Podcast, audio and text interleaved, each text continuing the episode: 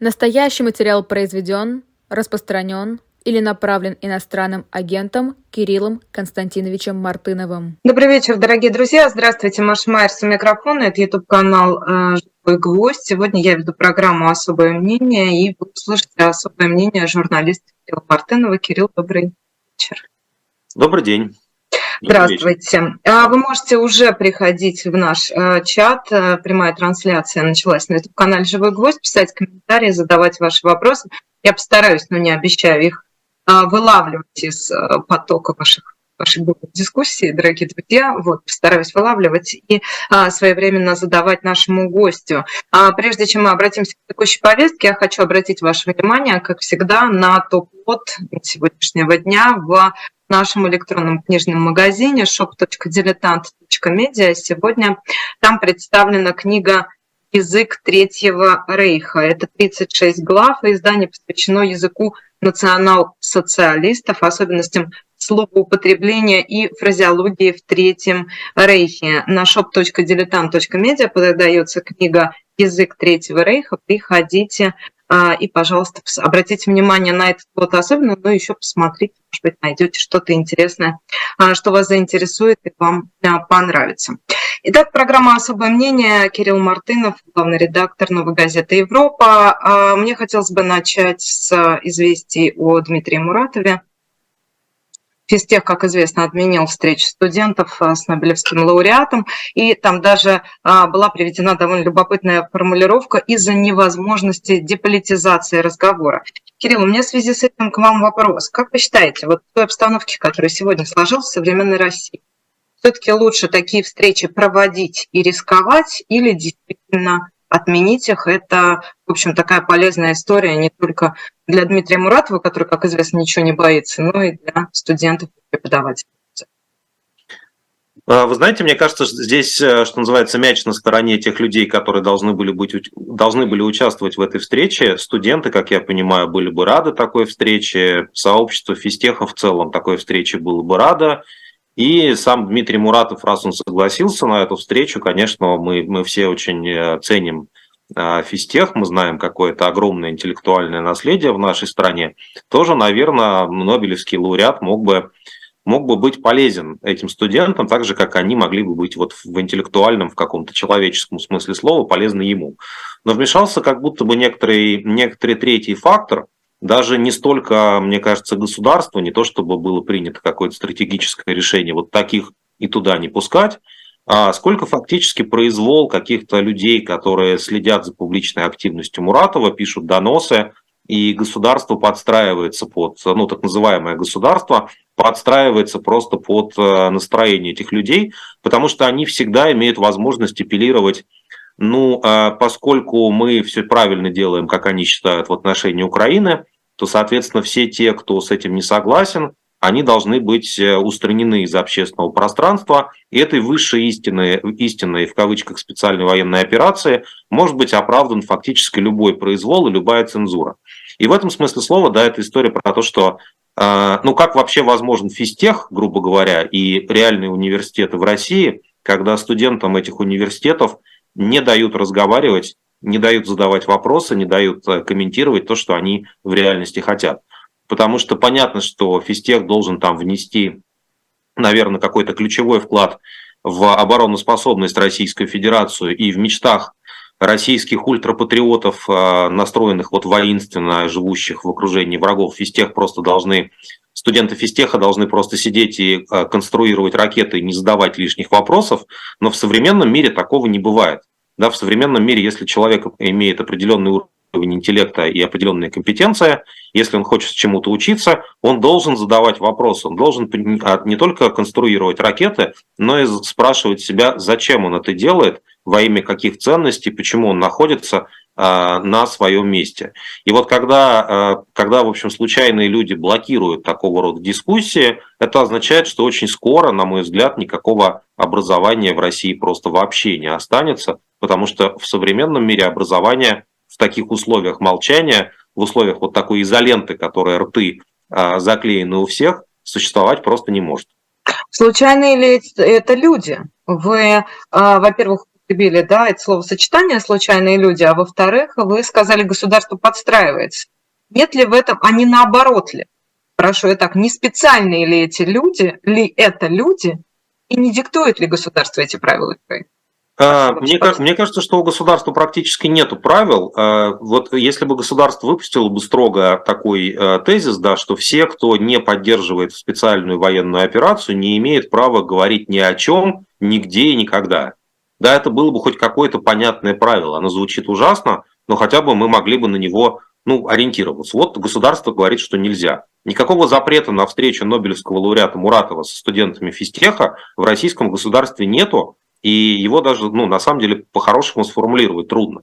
Но я уверен, что есть люди, которые, а, которые специализируются на том, что а, чистят как бы российские, оставшиеся российские публичные институции, включая образовательные, от нежелательных элементов.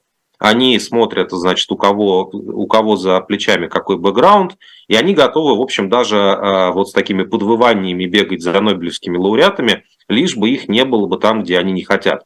И у государства, ну, государство в данном случае что это такое? Это какая-то группа чиновников, там, не знаю, Министерство образования, ректор университета, который тоже в данном случае государство представляет господин Ливанов, если не ошибаюсь.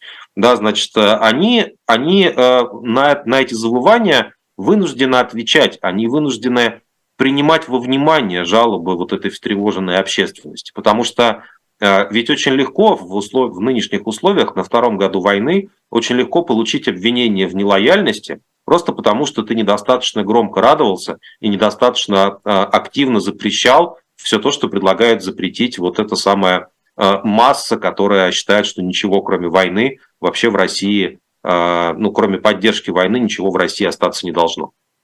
Но при этом а, вы сказали, что пускай бы они там написали очередной закон, да, что нельзя встречаться Муратову с, со студентами физтеха, и было бы проще. Но создается впечатление, что, в общем, уж в чем ничем, а в количестве и качестве э, репрессивных законов, законодательных актов и всяких разных нормативов, которые бешеный принтер продолжает выпускать пачками, в общем, дефицита-то точно нет. И есть э, на любой, что называется, роток, сейчас можно накинуть платок, извините, да, потому что есть э, законы абсолютно резиновые о фейках аккредитации вооруженных сил, есть законы, которые позволяют трясти в настоящий момент, да, еще одних нобелевских лауреатов, это общество мемориал и так далее, и так далее. Что с этим делать? И изменит ли очередное репрессивное там, я не знаю, законотворчество э, правоприменительную практику? уже сложившуюся в современной России. Э, вы знаете, вот я как раз хотел связать эти две вещи, э, мемориал и законотворчество. По поводу законотворчества. Законы, которые в огромном количестве принимаются Российской Госдумой, они настолько широкие, настолько безграмотные, настолько неточные, что они, в свою очередь, тоже не могут выполняться. Ну, то есть большинство этих законов просто не выполняется, либо выполняется очень выборочно. Ну, приведу пример, да, вот, значит, вот я э, объявлен в сентябре иноагентом, с тех пор я ровным счетом никак не позаботился о том, чтобы, значит, о том, чтобы э, Э, как-то соблюдать этот закон, и до сих пор как бы российское государство на это никак не реагирует. Я, в общем, и не против, пускай может и дальше не реагировать. На мой взгляд, вообще вся эта фейковая структура про законы про иноагентов, она просто не имеет никакого смысла. Они иногда вспоминают, что есть такой закон и есть такие иноагенты, и начинают тогда совершать какие-то действия. Но могут и не вспомнить. Могут вспомнить завтра, могут вспомнить через год, могут вспомнить через 10 лет, если предположить, что они 10 лет останутся на своих местах, это не законы, это, это такой же произвол, только записанный в виде какого-то, ну, вот такого кодекса, да, то есть вот собрались такие пацаны, э, придумали какие-то для себя, ну, скорее даже это не правило, это скорее такой вкус такой, да, вот мы хотим, чтобы все, кто нам не нравится, молчали. Как это оформить? Да давайте как-нибудь оформим как-нибудь от балды. Будет ли это работать? Ну, главное, чтобы все боялись и все думали, что это на самом деле работает. Все, это не государство, это не законы, и, наверное, издать никакого закона они тоже в этом смысле уже не могут. И если возвращаться к мемориалу в этом контексте, мне кажется, что э, все справедливо говорят, что, ну, я представляю себе, да, что такое вот быть на месте Яна Рачинского и других э, его коллег по мемориалу, когда ты всю жизнь изучаешь репрессии, сталкиваешься с огромным количеством документов и человеческих судеб, в которых описывается, как людей преследовали при советской власти и особенно во время Большого террора, а в конечном итоге сам оказываешься в воронке, как герой своего собственного, своей собственной жизни. Ты, ну, круг замыкается, да, ты становишься тем, кого всю жизнь ты описывал, кому ты старался э, помочь. По крайней мере, на символическом уровне вот эти аресты, обыски и передвижения мемориала по Москве насильственное, да, с э, полицейским конвоем воспринимается абсолютно символически точно так же. И многие из этого делают вывод, что вот у нас начался как бы новый сталинизм.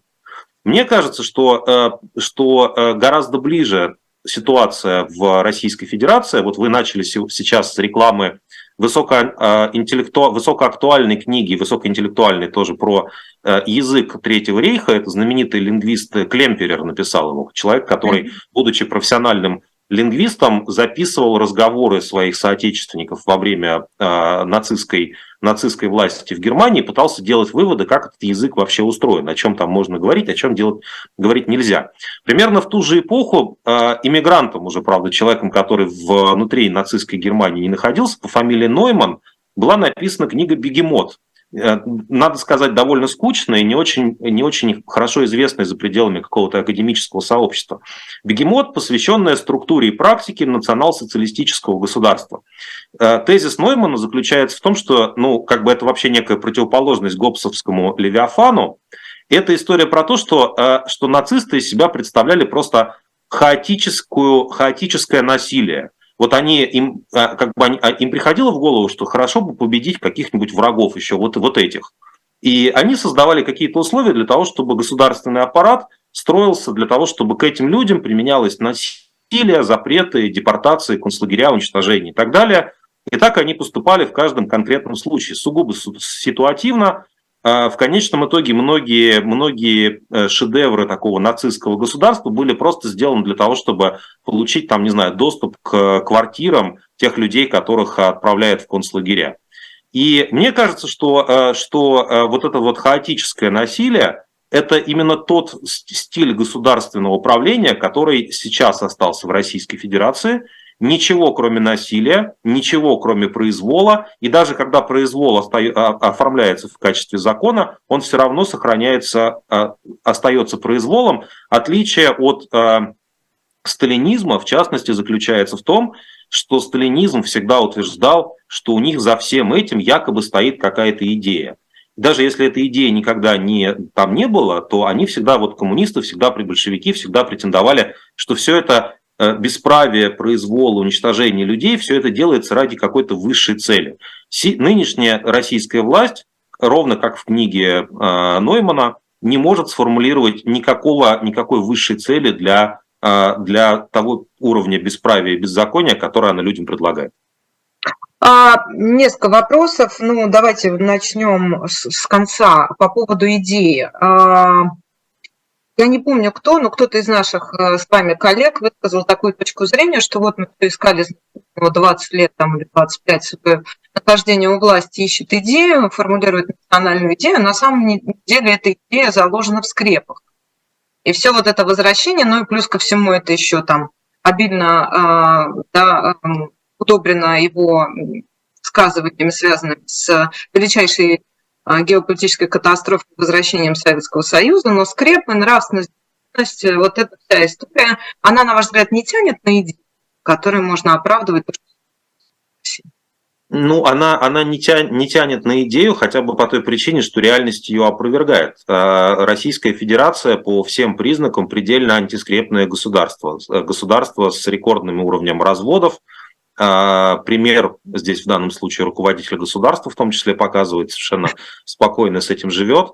А, государство с а, высоким уровнем семейного насилия, с дискуссией о последствиях и причинах этого насилия, с низким уровнем рождаемости, с, на самом деле с достаточно высоким уровнем неофициальных гендерных свобод, в, по крайней мере, в больших городах и в среде молодежи, и какие конкретно, ну и, или с другой пример, да, у нас э, огромное количество церквей построено, и эти церкви, в общем, пустуют. Мы прекрасно знаем, что в них регулярно там на воскресных э, Э, значит, богослужениях, в них особенно никто не собирается. Это очень узкий круг людей, которые действительно в России воцерковлены. Западные наблюдатели часто спрашивают, какую роль в войне играет русская православная церковь, и я честно вынужден отвечать, что никакую, что, что как бы вот эта вся история про то, что мы все такие э, нация православных христиан, она просто не имеет к российской реальности никакого отношения. У нас на Пасху в церковь входят 2%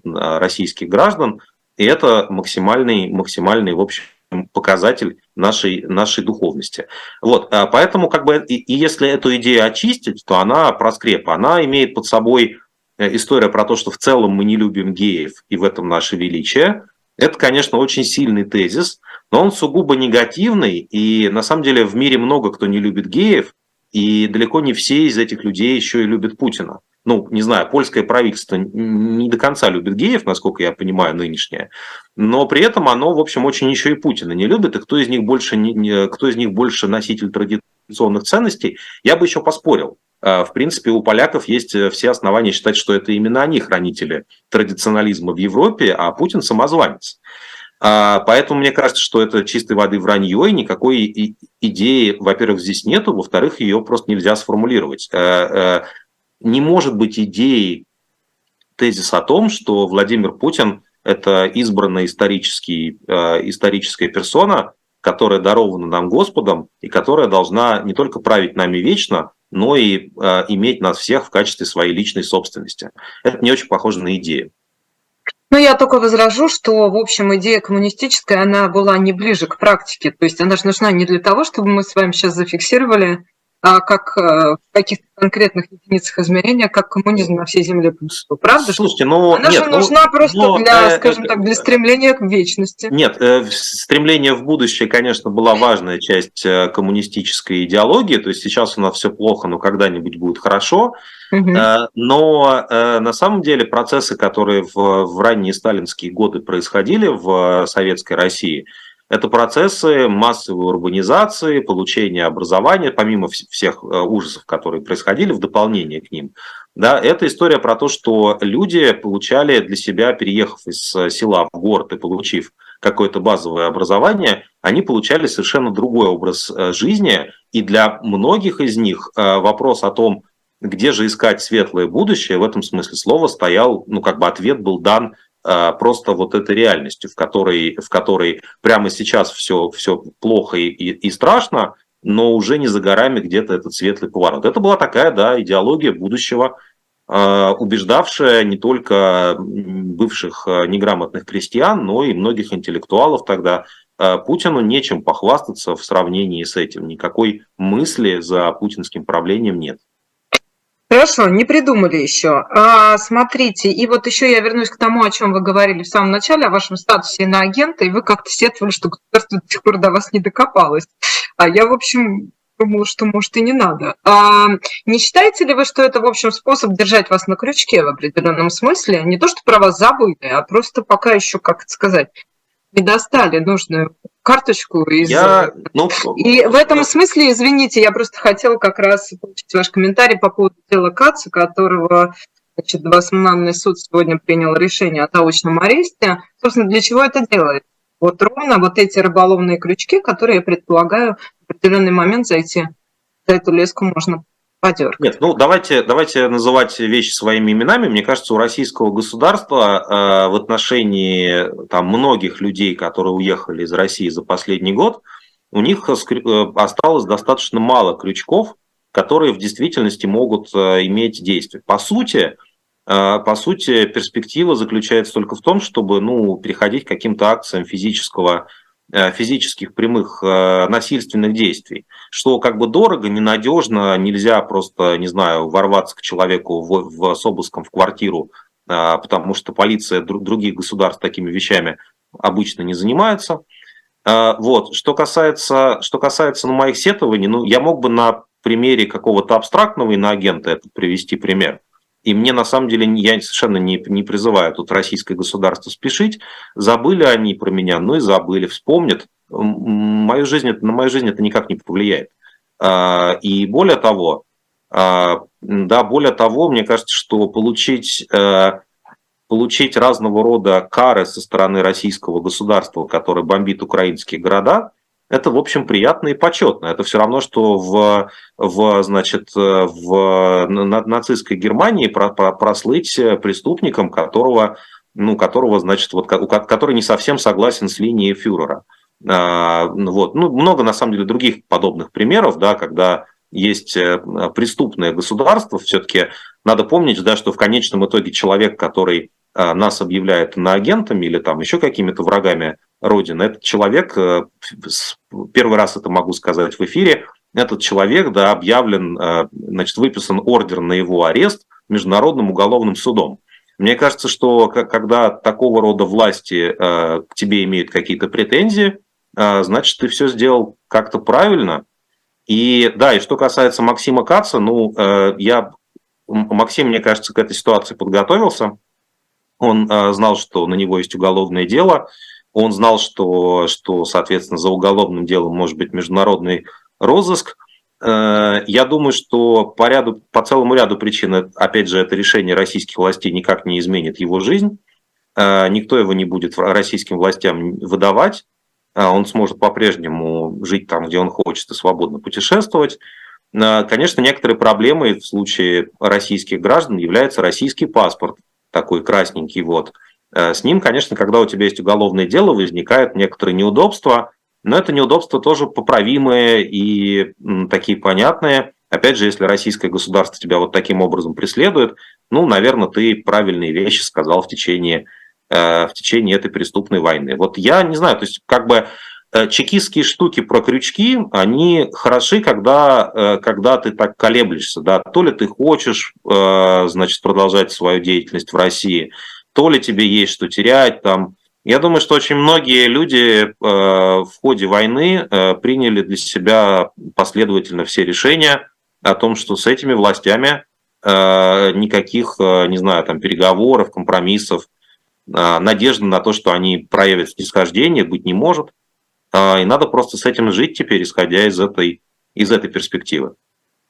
Давайте вернемся к теме, которую вы упомянули. Да, это как раз решение Гаагского, Гаагское решение Путина и Гаага, да, Международный уголовный суд. И, соответственно, какие вы видите перспективы у этого решения в геополитическом на геополитическом фронте?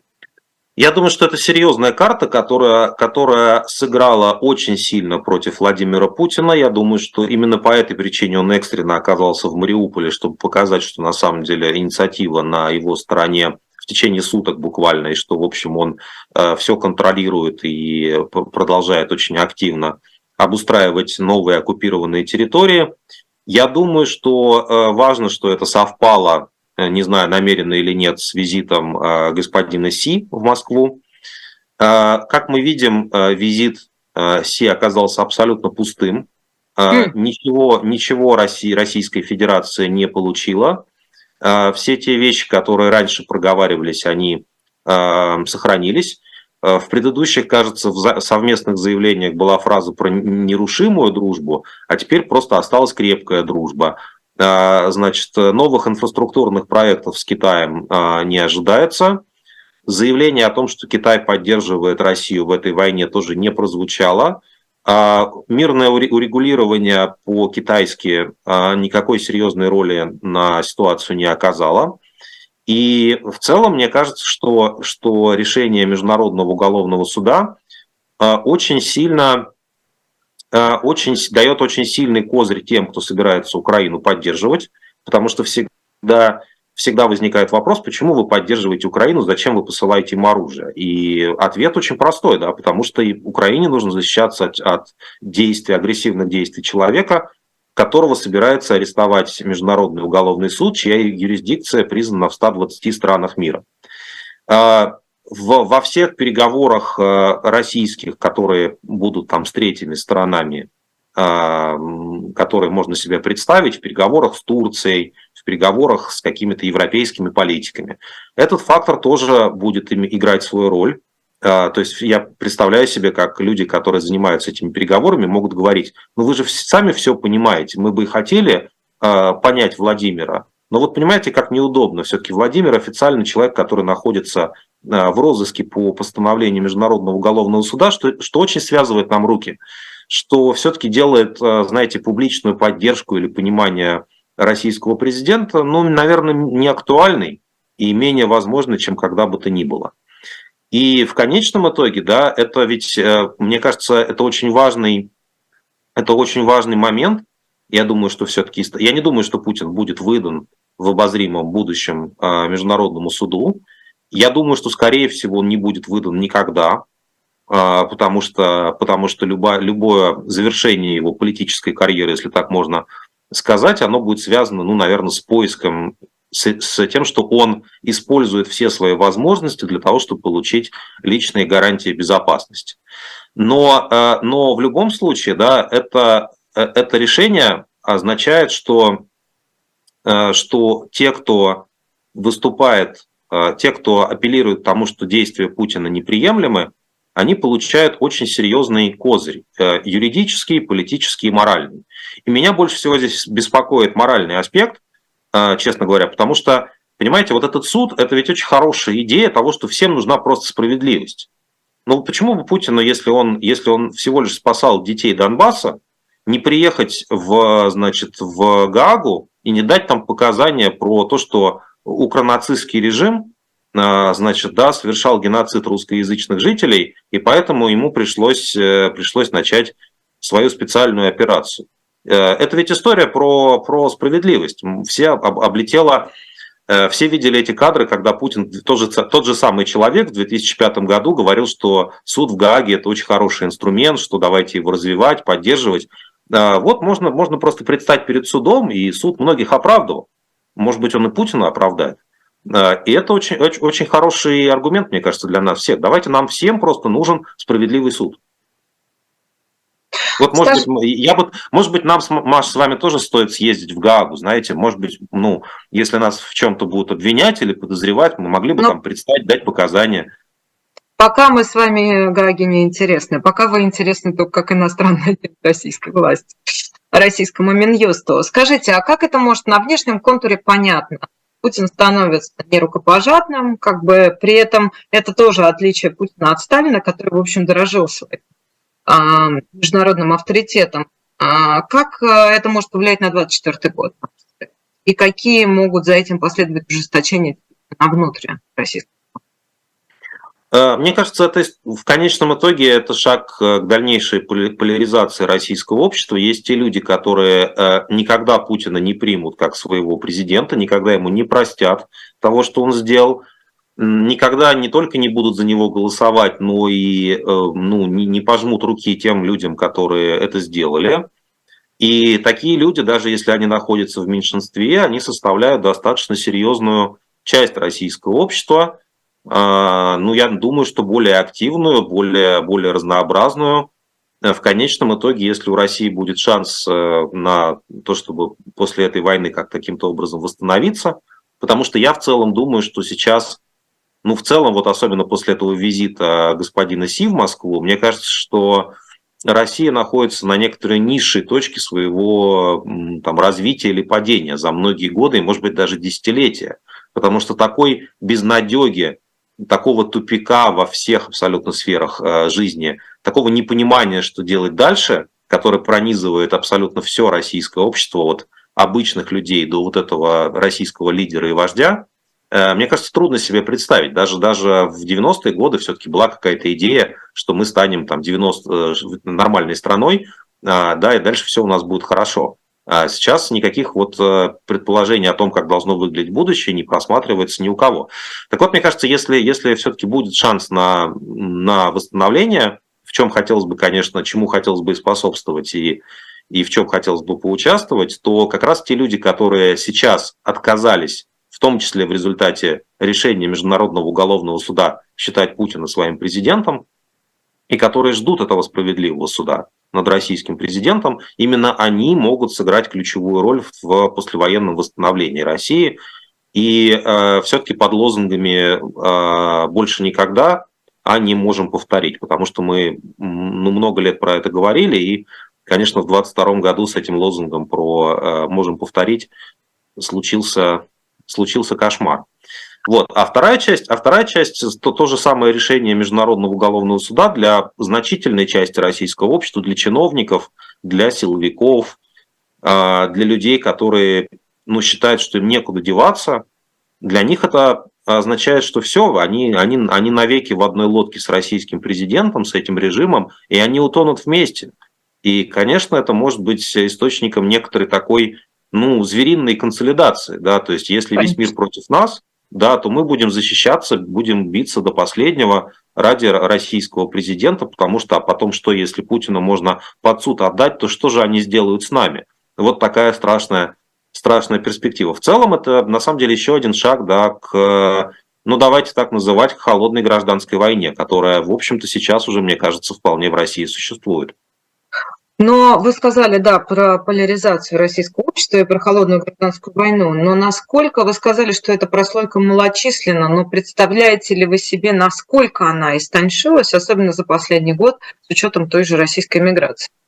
Она достаточно, нет, я сказал иначе, я сказал, что это в абсолютных числах это меньшинство, но это многие миллионы людей, Миллионы. Я, думаю, что, я, я уверен, что миллионы, да. Но здесь есть очень простая точка. А, в 2020 году, я часто этот пример привожу, в 2020 году, когда Путину захотелось придумать себе референдум по поводу Конституции, 20 миллионов человек проголосовало против его Конституции. А, и это был абсолютно добровольный выбор. Это люди решили прийти и сказать свое как бы «не хочу». Вот. И примерно, примерно те же самые 20 миллионов – это аудитория независимых медиа в России, а, по разным подсчетам. А, и в целом, да, мы можем считать, что это вот то ядро, которое, которое в, в этом противостоянии сделало выбор а, ну, остаться с европейскими ценностями плюс-минус. И, в общем, а, не, не, не очень горит желанием становиться личной собственностью, там, пушечным мясом для этой мобилизации и так далее. Это большое количество людей. На самом деле, знаете, если бы и, и иммиграция не сыграла большой роли, она может быть, э, ну, если мы начнем перечислять там каких-то публичных персон, да, то, может быть, в каком-то вот в списке этих публичных персон иммиграция действительно оставила большие, э, большие лакуны, Э, многие из публичных людей уехали, но э, ядро вот этого российского, европейского общества внутри России, оно находится в стране, никуда не денется, э, уезжать людям некуда, и они, эти 20 миллионов просто никуда не уедут. А, и, конечно, их нужно, наша задача это этим людям, на самом деле всем россиянам, да, потому что есть многие люди, которые колеблются в этой ситуации, всем э, россиянам стараться помочь и сделать то, что мы можем сделать в своей ситуации, когда мы можем э, открыто э, говорить, что мы думаем, с одной стороны, и с другой стороны, ну, наверное, говорить, напоминать там европейским и вообще мировым каким-то политическим структурам, что про россиян в этой ситуации тоже нужно помнить. А, позиция, мне кажется, очень понятная. Да, вся солидарность и поддержка Украине. Да, с Россией тоже нужно а, обходиться по-человечески, а, не с российским правительством, которому, которому дорога в Гаагу, но с теми российскими гражданами, которые войну не поддерживали. А вы употребили слово «колеблется». А колеблется между чем и чем? Колеблется – это хороший, кстати, вопрос, как именно выглядит этот маятник. Мне кажется, мне кажется, колеблются между тем сказать, э, чтобы сказать, да гори оно все синим пламенем, я на это не подписывалась, я, я не ваш мальчик, я не ваша девочка. Или, значит, чтобы все-таки размеренно и ежедневно выполнять свою обыденную работу и стараться по возможности про политику не думать. И огромное Это... количество огромное количество людей выбирает второе, и я даже, в общем, понимаю, почему это делают. А, потому что невозможно слушать эти новости про военные преступления каждый день и об этом думать. И люди считают, что они ничего не могут поменять, и поэтому, да, каждый, каждый живет такой своей отдельной частной жизнью. А, очень, у нас у всех очень маленький опыт политического участия и солидарности. И поэтому, а, поэтому действительно многие другие миллионы россиян предполагают просто занять вот эту позицию, оставьте нас в покое. Хватит, кстати, многие, мне кажется, негативные комментарии там под нашими эфирами связано с тем, что люди говорят, ну зачем вы опять это говорите, ну сколько можно, ну мы уже знаем это, прекратите это говорить, мы не знаем, что с этой информацией делать. Но это те люди, которые нас с вами слушают, которые да. хотя бы потратили час жизни на то, чтобы прийти на жизнь, живой гвоздь и послушать особое мнение Кирилла Мартынова. То есть это уже аудитория, она уже в другой немножко части спектра. А, но нет ли ощущения, просто я вас слушала, мне показалось, что вы описываете одно и то же. С одной стороны, я не ваш мальчик, я не ваша девочка, да сколько можно, да хватит уже. А с другой стороны, это вот такое, как бы, да, по крайней мере, на внешнем радиусе деполитизация, полное нежелание вступать в публичные дискуссии, тем более, что за это прилетает и прилетает сегодня. Ну, для меня первая позиция заключается, чуть, первая позиция, вот эта позиция «я не ваш мальчик», она, э, она предполагает больше, более активную позицию. Она предполагает, что человек пытается понять, что ему сделать со своей жизнью. А, он понимает, что э, довоенная Россия закончилась, что, как говорил Дмитрий Анатольевич Медведев, никто никогда не вернется в 2007 год, и в 2021 тоже никто уже не вернется а, что с этим нужно что-то делать, что нужно, по крайней мере, быть хорошо информированным, и нужно ждать некоторого момента и, по большому счету, готовиться к нему. Что, что понятно, что нынешняя, э, нынешняя ситуация, она не может быть вечной. Нельзя делать вид, что нормальная жизнь продолжается. Вот в чем, мне кажется, отличие первой позиции от второй. Угу. А, еще один вопрос. А, вы упомянули э, тех, которые сегодня про можем повторить, э, до тех, которые никогда больше. А, я хотела вас спросить в этот момент, но не рискнула перебить. А нет ли у вас ощущения, что те, которые там в 90-х в начале никогда больше, а в десятых, наверное, да, и в начале 20-х можем повторить, это одни и те же что, что это такой был такая мутация общественных настроений вы имеете в виду? Ну, ну например. Ну, например, ну, конечно. Я, я не знаю, я... одно и то же общество. Одно и то же общество, которое в 91 году стояло да, у Белого дома, а сегодня эти, я не знаю, дети или они сами отправляются в виде мобилизованных украинских. А, нет, ну совершенно точно это не два разных общества, и совершенно точно э, версия 91 года, она хотя бы по количеству ну, причиненных страданий, она, э, это общество гораздо более, гораздо более человечное. Да? Там было несколько людей погибло в результате событий в августе 1991 года. Это была национальная трагедия. И, конечно, в общем, никто не хотел, чтобы это повторялось, и чтобы была какая-то гражданская война. И все были, насколько я помню, да, я был ну, там, подростком в этот момент времени, ребенком практически, но насколько я помню, в 93 году все были достаточно напуганы перспективой реальной гражданской войны, когда вот сложилась ситуация двоевластия, и когда обе страны ну, как-то не вызывали больших э, симпатий с точки зрения там, их э, человеколюбия, скажем так. А, вот, сейчас, мне кажется, ситуация, ситуация другая, то есть общество другое, оно мутировало во что-то во что-то следующее.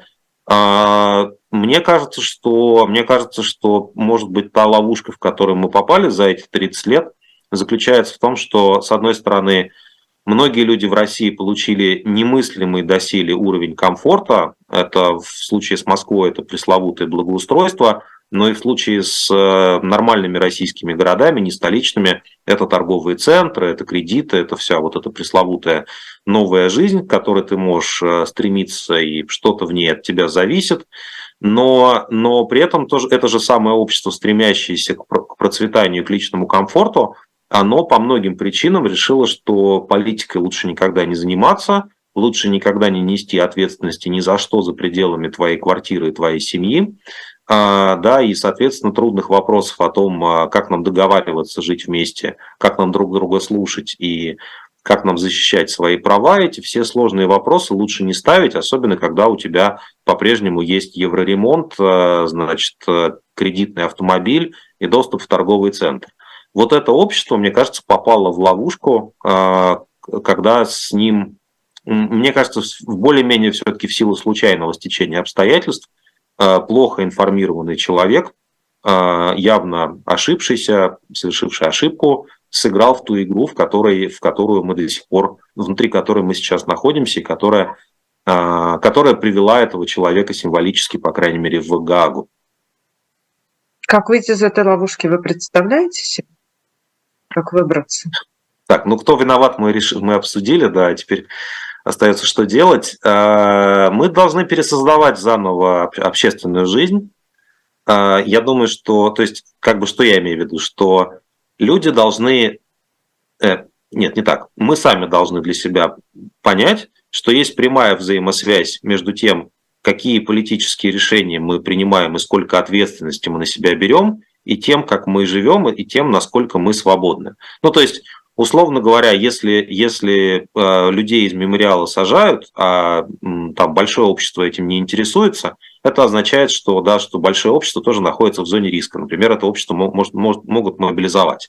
Если выборы фальсифицированы, а учителя, которые в этом занимались по всей стране, говорят, что это просто, ну, знаете, вот такая работа была, не хотелось лишаться премии, еще, не дай бог, с увольнением сравниться, то это как бы тоже причинно-следственная связь между вот э, э, отсутствием вот этого политической ответственности для нас всех, я себя из этой, из этой категории нисколько не исключаю, а, и как бы в моем случае, мне кажется, в случае многих людей, недостаток политической ответственности, недостаточное понимание того, к чему э, ведет тот или иной наш выбор, привело нас вот к той точке, в которой мы э, сейчас находимся. У нас, мне кажется, есть сейчас э, несколько институтов выживших. А, нам повезло, что YouTube не решились заблокировать в России, что там миллионы людей YouTube э, смотрят.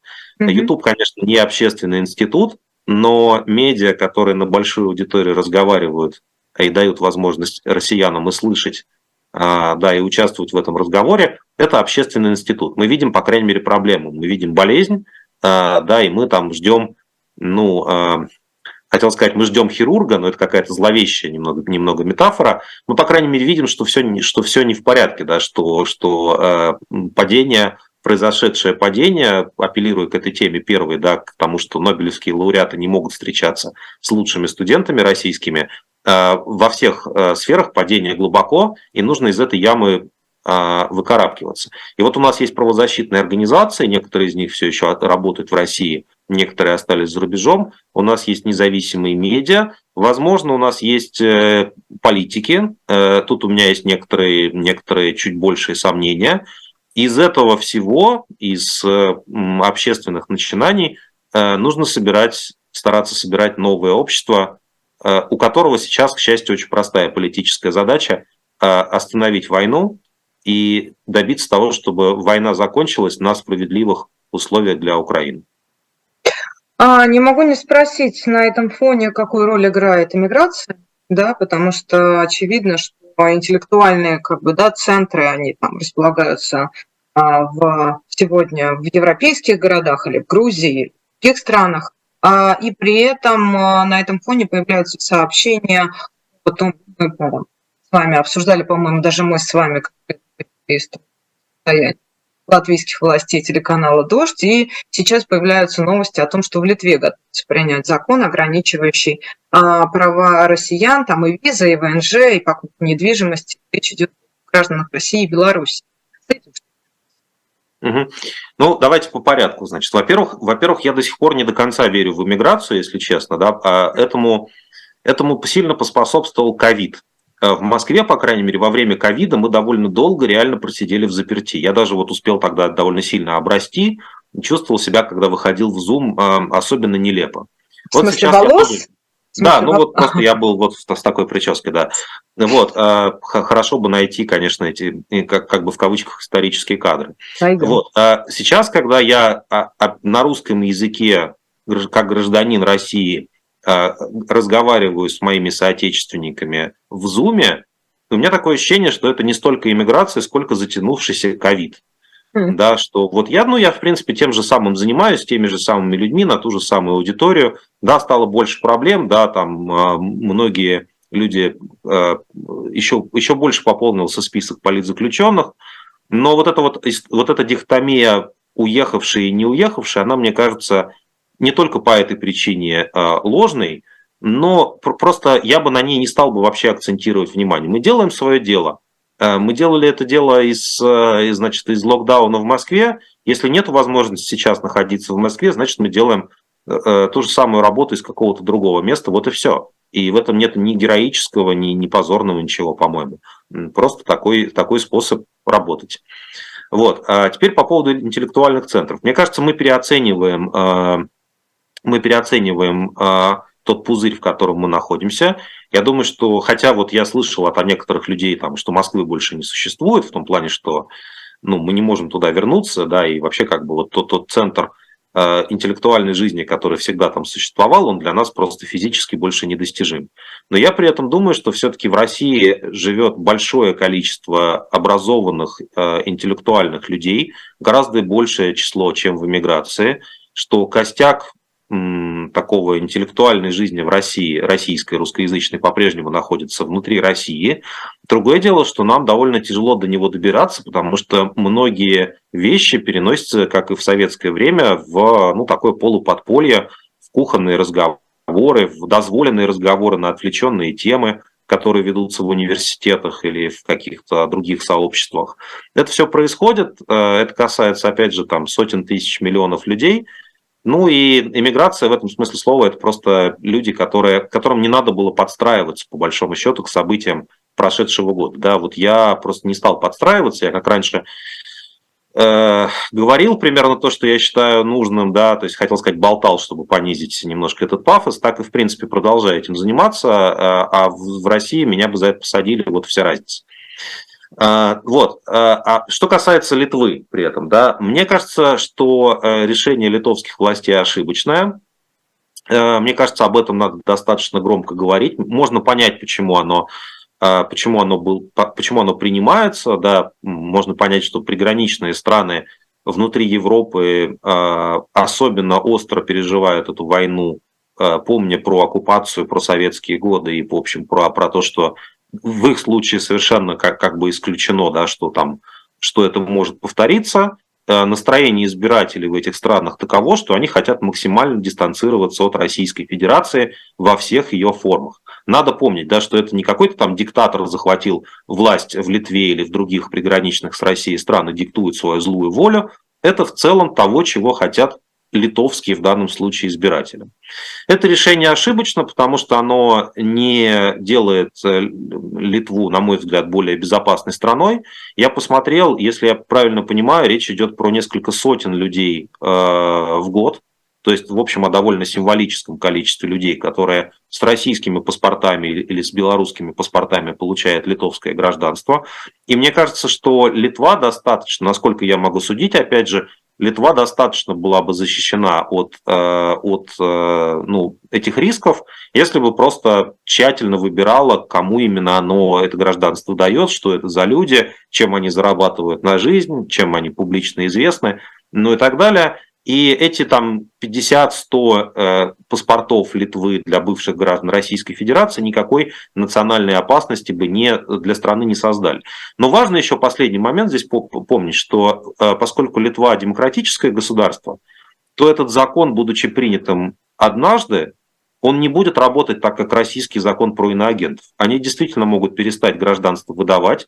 Это действительно испортит каким-то нашим соотечественникам жизнь, которые давно там живут и на гражданство могли принимать. Э, это будет человеческой проблемой, но эта ситуация обратимая. Этот закон может быть отменен в той ситуации, когда общественное мнение в Литве изменится, да, и когда ну, мы, как я надеюсь, своим не самым позорным, надеюсь, поведением в Евросоюзе э, тоже, тоже как бы какой-то вклад внесем в то, чтобы, э, в то, чтобы э, эти страны не видели в отдельных, по крайней мере, россиянах угрозы для своего существования. А, но при этом, как вы считаете вообще в целом, да, если речь идет о Литве, странах, в первую очередь, как приграничных государствах, да, и там есть, ну, послушайте, в Турции есть определенные законы тоже по россиянам, и, по-моему, в Грузии есть, это нормальная практика абсолютно, она никак не связана там с военными конфликтами, что приграничные страны ограничивают а, в определенной степени права там, граждан из соседнего государства. А, вот. А, но тем не менее, те страны, которые не граничат, Центральная Европа, должна ли быть лояльнее к россиянам? Ну и, конечно, не могу в этом смысле не упомянуть кейс Фридмана и все эти возможные а, обратные механизмы, да, механизмы снятия санкций в случае, если это выгодно страна. Ну, послушайте, мне кажется, что время, время идет, да, и уже как бы второй год войны, и примерно, примерно про, ну, про многих людей понятно, на какой стороне они оказались. Хотя некоторые до сих пор колеблются. Проблема того же Фридмана, мне кажется, заключается в том, что он ну, откровенно пытается на двух стульях усидеть, да, что он и как бы испытывая некоторые неудобства от войны, он не может ее прямо осудить.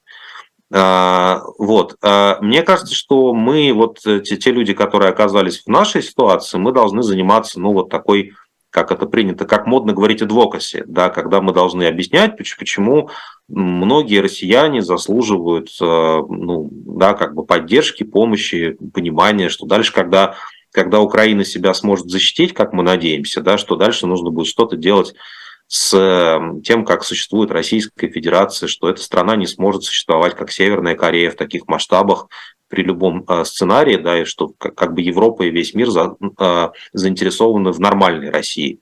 А, вот. В этом наша работа, мы просто должны объяснять, э, объяснять людям, что в конечном итоге с нами есть о чем разговаривать. Потому что можно сказать, что вообще, в принципе, вот этих нам не надо, да, и мы, мы проживем а, как-нибудь без вас, дорогие россияне. И те страны, которые находятся на границах с Россией, многие из них действительно так и рассуждают сейчас, и не без основания. И первыми так начали рассуждать украинцы, и у них было для этого а, основание, да, потому что когда россияне едут со своим русским языком и с великой русской культурой, иногда это они едут на танке. А, да, и, в общем, ничего хорошего в этом нету. Это означает, что нам тоже со своей стороны надо переосмыслить то, как мы а, строим свои отношения с а, соседями, где бы мы ни находились, в какой стране бы мы, мы бы сейчас не жили, в России или за ее пределами. Вы имеете в виду на бытовом уровне, но есть гораздо более высокий уровень. Есть э, дипломатические отношения, политический контекст, есть экономика, в конце концов. Потому что Украина – это страна, через которую шли эти крупнейшие, соответственно, нефтепроводы, газопроводы в сторону Европейского Союза. Так это было до войны. Да? То есть это не ограничивается только там тем, как мы выстраиваем отношения, я не знаю, в магазине, на улице или на кухне. А, ну, я, я не только про магазины и не только про улицу, я, да, и про публичные высказывания, и про, условно говоря, про публичную дипломатию, когда мы, э, ну, как, как бы, мне кажется, всем нам сейчас, вот тем, вот нам, нам с вами в частности, да, сейчас часто приходится играть роль такого как бы самопровозглашенного представителя России. Ну, то есть, посмотрите, вроде русский, а там, не знаю, а ни на кого не бросается, да, и голову никому не пытается откусить, и, и с буквой Z по улицам не бегает. Ну, уже большое достижение. Вот, мы представляем сами себя, мы, но мы также представляем нашу страну до некоторой степени – и мы видим, что, что, в общем, на этот разговор в Европе есть на самом деле запрос. Потому что, потому что умные люди понимают, что дальше придется что-то делать а, с, для того, чтобы Россия была нормальным партнером и нормальным соседом. Неизвестно, когда это случится и случится ли это вообще. А вы употребили слово самопровозглашенный, то есть мы как будто бы не имеем на это права? Ну, Почему нас никто не избирал и не уполномачивал mm. представлять э, как бы в, mm-hmm. в хороших русских, простите за этот термин. Мне, кстати, mm-hmm. кажется, что вот эти все шутки, когда ты целый год шутишь одну, одну шутку про хороших русских, в какой-то момент времени это уже становится не иронично, не смешно, и надо бросать, надо какую-то новую шутку придумывать. Вот. Но раньше, да, знаете, я когда раньше ездил на всякие международные мероприятия, мне ставили табличку Russian Federation, и я на нее с некоторым изумлением смотрел, вот. А сейчас перестали ставить. Сейчас пишут э, Кирилл Мартынов, новая газета Европа. Мне так в данном статусе более комфортно, вот, потому что можно сказать, что это российские журналисты, но это как бы второй уровень уже. Слушайте, ну это интересная тема, жаль, что мы на нее вырулили там за минуту до конца нашей программы, потому что я вижу наоборот вокруг а, такое самого самопровозглашенную отмену русскости. И критика, которая льется там, в том числе на русские сообщества, русскоязычное сообщество, она связана с тем, что вот опять приехали русские, говорят про русских, русское, русское, русское отменяют, русское там так, сяк, в общем, контекст понятен. Там звучит только слово русское, слышь, российское. Вот. От того, что вам перестали ставить табличку и поставили слово Европа, да, которое употребляется в названии вашей газеты, вы же европейцем не стали, европейским журналистом вы тоже пока еще не стали. Или стали? Это, кстати, это, кстати спорный тезис. Я не спорный понимаю, тезис. Почему... Нет, ну, как бы для меня, для меня концептуально Россия – это часть Европы, а, вот, культурно, идеологически, как угодно еще, поэтому я здесь совершенно сознательно а, буду эту двойную идентичность защищать. Я вот э, российский журналист э, и также европейский журналист. Мне так нормально. На равных. Знак равенства ставим. Ну, да, а да. Ну, а приоритеты расставим в зависимости от, что называется... Ну, на, ну как, наша родина, ну, как бы концептуально наша родина Европа. У меня нету в этом сомнений. То есть мы как бы разделяем эти ценности, мы часть этой культуры. Ну, я могу это сформулировать как наша э, родина Евразии, с этим тоже надо что-то делать. Нет, я вот... Ну, и вообще европоцентризм странная вещь, тут можно с этим тоже спорить, но я про вот какую-то такую идею, там, не знаю, прав человека, там, демократии, уважения к личности. А, ну, вот тем более, что спорить нам уже некогда, время нашей передачи истекло, это особое мнение. Теперь уж я даже не знаю, как вас представлять, российского журналиста, европейского э, журналиста или журналиста с двойной идентичностью, если позволите. Кирилл Мартынов, спасибо вам большое. Меня зовут Маша Марис. Берегите себя и всего доброго.